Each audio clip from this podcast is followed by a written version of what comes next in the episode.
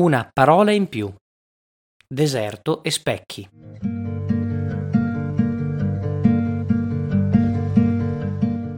Questa prima domenica di Quaresima, anno B, ci presenta l'episodio delle tentazioni di Gesù nel deserto secondo lo scarno resoconto che ne dà l'Evangelista Marco. Tutto è ridotto all'essenziale, quasi che il lettore debba essere condotto insieme a Gesù a fare esperienza del poco che si trova nel deserto. Ci viene detto che è lo Spirito a spingere Gesù a rimanere 40 giorni nel deserto dove viene tentato da Satana, senza specificare in che modo, ma ricordando soltanto che l'esito di queste tentazioni genera il frutto di un'umanità nuova, capace di riprendere il proprio posto nel progetto originario di Dio.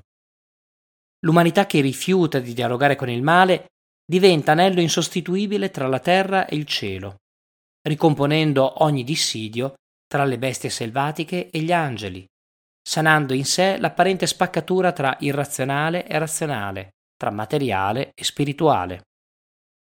Gesù è l'uomo nuovo, il figlio mandato dal Padre, come ci è stato ricordato nel precedente episodio del battesimo al Giordano, per raccontare all'umanità intera come sia possibile vivere rifiutando il fascino del male.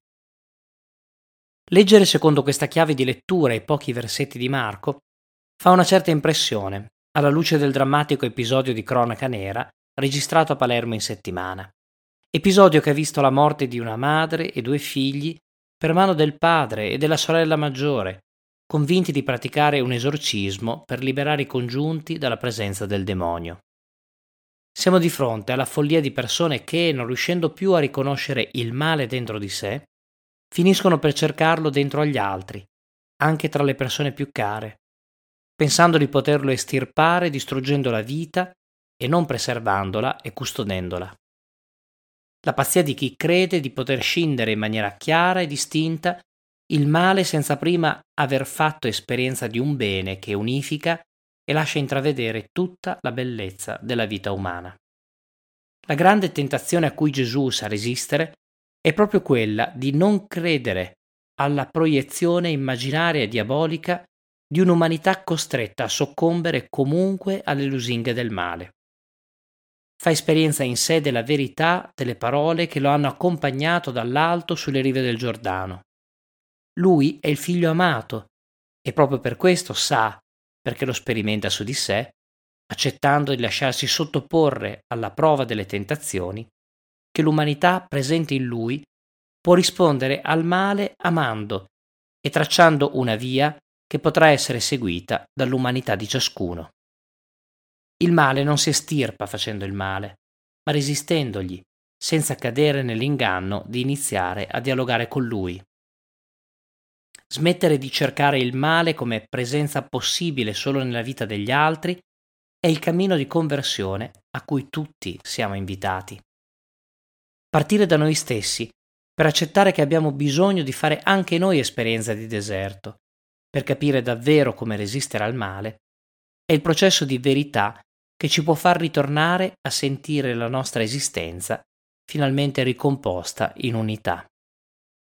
Solo a questo punto sarà possibile affrontare anche il male che è fuori di noi, le condizioni di difficoltà a cui siamo sottoposti quando ritorniamo alla vita di tutti i giorni solo confidando nella possibilità che Gesù ci ha reso evidente di fare convivere pacificamente in noi le bestie selvatiche e gli angeli.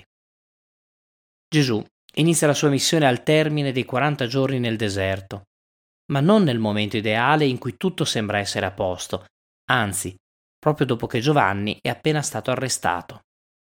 Il male sembra prevalere e la missione di Gesù sembra partire già segnata dalla sconfitta. Quando però hai l'intima certezza di essere figlio amato, sai anche che la direzione della tua missione è quella giusta e che non può esserci momento sbagliato per annunciare a tutti che il regno di Dio è vicino. Convertirsi e credere al Vangelo vuol proprio dire come prima cosa che in Gesù è data anche a me la possibilità di sentire che Dio Padre mi è vicino e che con Lui è possibile affrontare quel Satana che facendomi credere di essere solo fuori di me, fa di tutto per entrare nella mia vita e rovinarla. Ogni anno abbiamo bisogno di tornare nel deserto insieme a Gesù per uscirne maggiormente convinti sulla bontà di fondo della nostra umanità, senza lasciarci fregare dal gioco di specchi delle tentazioni, messo in atto da chi ci vuole convincere che siamo talmente cattivi da non poterci liberare mai di lui. Quest'anno come non mai.